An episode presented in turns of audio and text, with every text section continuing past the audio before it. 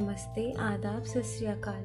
मैं जयती हाजिर हूँ अपने सभी लिसनर्स के लिए गबन के भाग 27 के साथ। तो आइए इसका शुभारंभ करते हैं। अभी रमा मुंह हाथ धो ही रहा था कि देवदीन प्राइमर लेकर आ पहुंचा और बोला, भैया यह तुम्हारी अंग्रेजी बड़ी विकट है। SIR सर होता है, तो PIT पिट क्यों हो जाता? BUT बट होता है, लेकिन PUT पुट क्यों होता? तुम्हें भी बड़ी कठिन लगती होगी। रामा ने मुस्कुरा कर कहा, पहले तो कठिन लगती थी पर अब तो आसान मालूम होती है। देवदीन, जिस दिन प्राइमर खत्म होगा महावीर जी को 125 लड्डू चढ़ाऊंगा। पराई मर का मतलब है पराई स्त्री मर जाए। मैं कहता हूँ हमारी मर, पराई के मरने से भला हमें क्या सुख। तुम्हारे बाल बच्चे तो है ना भैया? रमा ने इस भाव से कहा मानो है पर ना होने के बराबर है। हाँ है तो। कोई चिट्ठी चपाती आई थी ना, और ना तुमने लिखी। अरे 3 महीने से कोई चिट्ठी ही नहीं भेजी, घबराते ना होंगे लोग? जब तक यहाँ कोई ठिकाना ना लग जाए क्या पत्र लिखूं? अरे भले आदमी, इतना तो लिख दो कि मैं यहाँ कुशल से हूँ। घर से भाग आए थे, उन लोगों को कितनी चिंता हो रही होगी। माँ बाप तो है ना? हाँ है तो। देवदीन ने गिड़गिड़ा कर कहा, तो भैया आज ही चिट्ठी डाल दो, मेरी बात मानो। रमा ने अब तक अपना हाल छिपाया था। उसके मन में कितनी ही बार इच्छा हुई कि देवदीन से कह दो, पर बात होठों तक आकर ही रुक जाती। वह देवदीन के मुंह से आलोचना सुनना चाहता था। वह जानना चाहता था कि यह क्या सलाह देता है। इस समय देवदीन के सद्भाव ने उसे पराभूत कर दिया। बोला, मैं घर से भाग आया हूँ दादा। देवदीन ने मूंछों में मुस्कुरा कर कहा, यह तो मैं जानता हूँ। क्या बाप से लड़ाई हो गई? नहीं। माँ ने कुछ कहा होगा? यह भी नहीं। तो फिर घरवाली से ठन हुई होगी। वह कहती होगी मैं अलग रहूंगी, तुम कहते होगे मैं अपने माँ बाप से अलग ना रहूंगा, या गहने के लिए जिद करती होगी, नाक में दम कर दिया होगा, क्यों? रमा ने लज्जित होकर कहा, कुछ ऐसी ही बात थी दादा। वह तो गहनों की बहुत इच्छुक ना थी, लेकिन पा जाती थी तो प्रसन्न हो जाती थी, और मैं प्रेम की तरंग में आगा पीछा कुछ ना सोचता था। देवदीन के मुंह से मानो आप ही निकल गया, सरकारी रकम तो नहीं उड़ा दी? रमा को रोमांच हो आया, छाती धक से हो गई। वह सरकारी रकम की बात तो उसे छुपाना चाहता था। देवदीन के इस प्रश्न ने मानो उस पर छापा मार दिया। वह कुशल सैनिक की भांति अपनी सेना को घाटियों से जासूसों की आंख बचाकर निकाल ले जाना चाहता था, पर इस छापे ने उसकी सेना को अस्त व्यस्त कर दिया। उसके चेहरे का रंग उड़ गया। वह एकाएक कुछ निश्चय न कर सका कि इसका क्या जवाब दूं। देवदीन ने उसके मन का भाव भांप कर कहा, प्रेम बड़ा बेढब होता है भैया, बड़े बड़े चूक जाते। तुम तो अभी लड़के हो, गबन के हजारों मुकदमे हर साल होते हैं।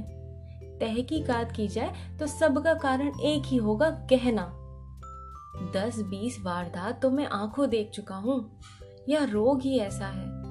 औरत मुंह से तो यही कही जाती है कि यह क्यों लाए, वह क्यों लाए, रुपए कहाँ से आवेंगे, लेकिन उसका मन आनंद से नाचने लगता है। यही एक डाक बाबू रहते थे, बेचारे ने छुरी से गला काट लिया। एक दूसरे मियाँ साहब को भी जानता हूँ, जिनको 5 साल की जेल हो गई, जेल में ही मर गए। एक तीसरे पंडित जी को भी जानता हूँ, जिन्होंने अफीम खाकर जान दे दी। बड़ा बुरा रोग है भैया। अरे दूसरों को क्या कहूँ, मैं ही 3 साल की सजा काट चुका हूँ। जवानी की बात है, जब इस बुढ़िया पर जौबन था। ताकती थी तो मानो कलेजे पर तीर चला देती थी। मैं डाकिया था, मनी ऑर्डर तकसीम किया करता था। यह कानों के झुमके के लिए जान खा रही थी, कहती थी सोने के ही लूंगी। इसका बाप चौधरी था, मेवे की दुकान थी। मिजाज बढ़ा हुआ था, मुझ पर भी प्रेम का नशा छाया हुआ था। अपनी आमदनी की डींगे मारता रहता था, कभी फूल के हार लाता, कभी मिठाई। जमाना अच्छा था, दुकानदारों से जो चीज मांग लेता मिल जाती थी। आखिर मैंने एक मनी ऑर्डर पर झूठे दस्तखत बनाकर रुपए उड़ा लिए। कुल 30 रुपए थे। झुमके लाकर इसे दिए।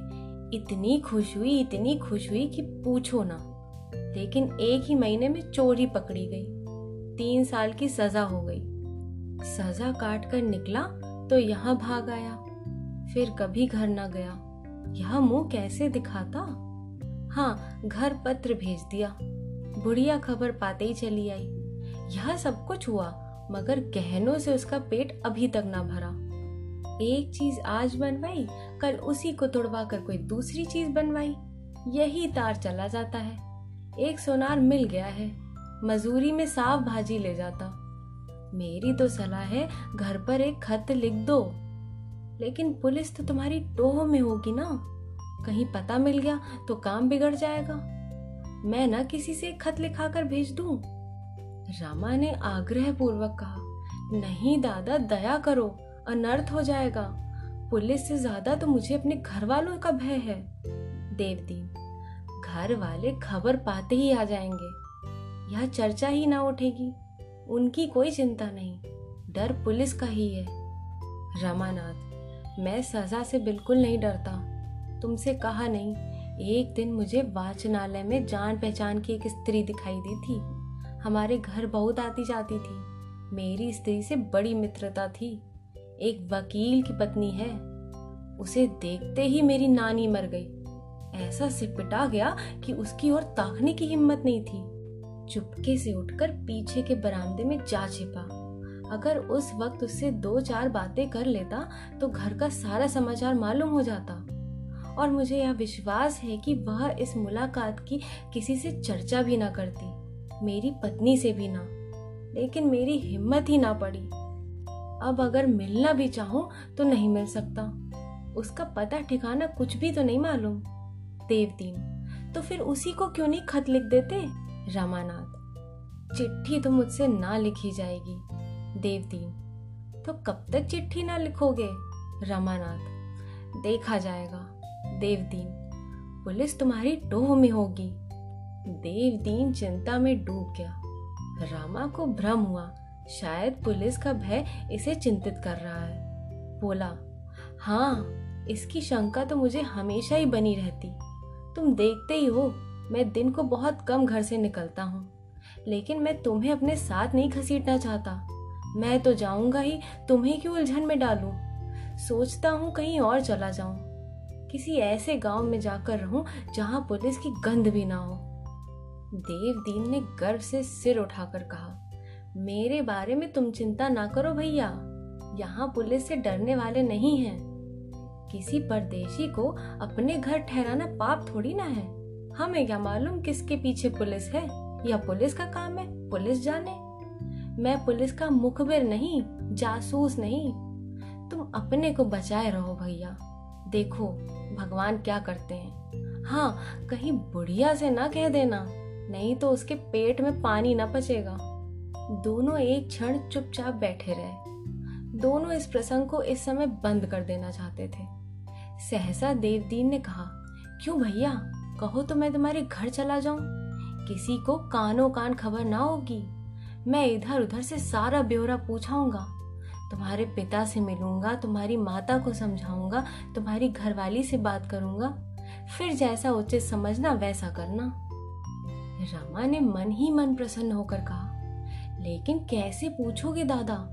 लोग कहेंगे नहीं कि तुम्हें इन बातों से क्या मतलब। देवदीन ने ठट्ठा मारकर कहा, भैया इससे सहज तो कोई काम ही नहीं।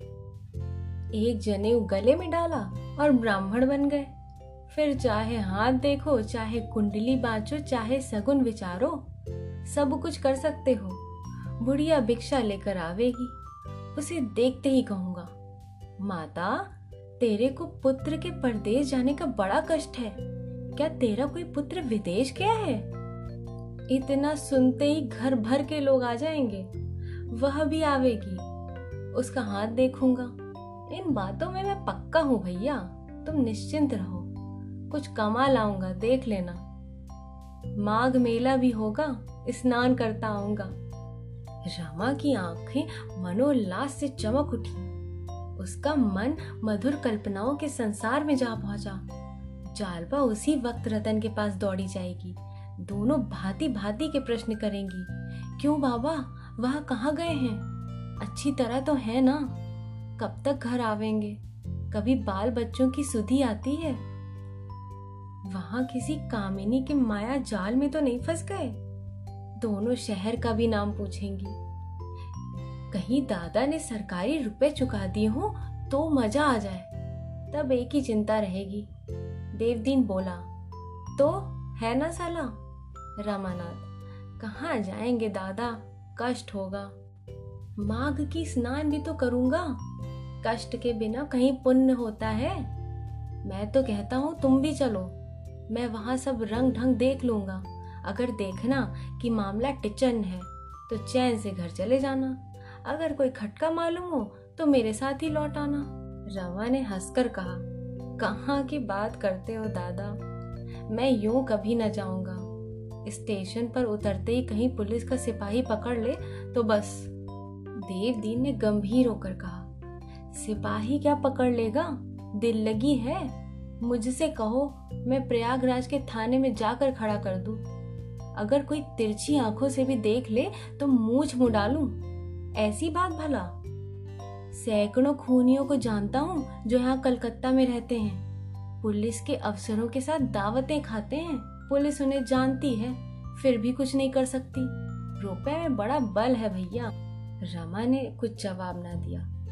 उसके सामने यह नया प्रश्न आ खड़ा हुआ। जिन बातों को वह अनुभव ना होने के कारण महाकष्ट समझता था, उन्हें इस बूढ़े ने निर्मूल कर दिया। और बूढ़ा शेख की बाजी में नहीं, वह मुंह से जो कहता है उसे पूरा कर दिखाने का सामर्थ्य रखता है। उसने सोचा, तो क्या मैं सचमुच देवदीन के साथ घर चला जाऊं? यहाँ कुछ रुपए मिल जाते तो नया सूट बनवा लेता, फिर शान से जाता। वह उस अवसर की कल्पना करने लगा जब वह नया सूट पहनकर घर पहुंचेगा। उसे देखते ही गोपी और विश्वंबर दौड़े आएंगे। भैया आए, भैया आए। दादा निकल आएंगे। अम्मा को पहले विश्वास ना आएगा, मगर जब दादा जाकर कहेंगे, हाँ आए तो हैं, तब वह रोती हुई द्वार की ओर चलेंगी। उसी वक्त मैं पहुंचकर उनके पैरों पर गिर जाऊंगा। जालपा वहां ना आएगी, वह मान किए बैठी रहेगी। रमा ने मन ही मन वह वाक्य भी सोच लिया जो वह जालपा को मनाने के लिए कहेगा। शायद रुपयों की चर्चा ही ना आए। इस विषय पर कोई कुछ कहते हुए भी संकोच करेगा। अपने प्रियजनों से जब कोई अपराध हो जाता है तो हम उसे उघाड़ कर उसे दुखी थोड़ी ना करते हैं। चाहते हैं कि उस बात को उसे ध्यान ही ना आए। उसके साथ ऐसा व्यवहार करते हैं कि उसे हमारी ओर से जरा सा भी भ्रम ना हो। वह भूल कर भी यह ना समझे कि मेरी अपकीर्ति हो रही है।